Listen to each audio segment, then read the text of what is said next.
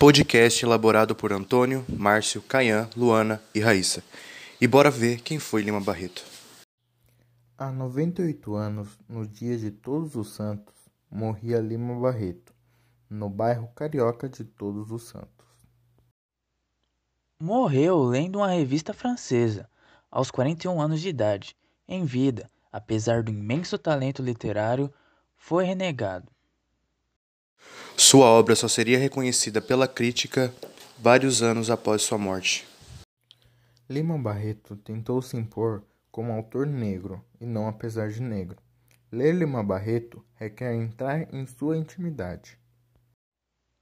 Ler Lima Barreto requer se aproximar dele, sentir suas angústias, suas revoltas, ver ele mais de perto e sofrer com ele. Afonso Henriques de Lima Barreto viveu de 1881 a 1922. Foi um dos primeiros escritores brasileiros a realizar uma literatura de militância contra as injustiças sociais e os preconceitos raciais, dos quais, aliás, ele foi vítima. Sua escrita é desigual, mas não deixa de ser um milagre a sua literatura contramão.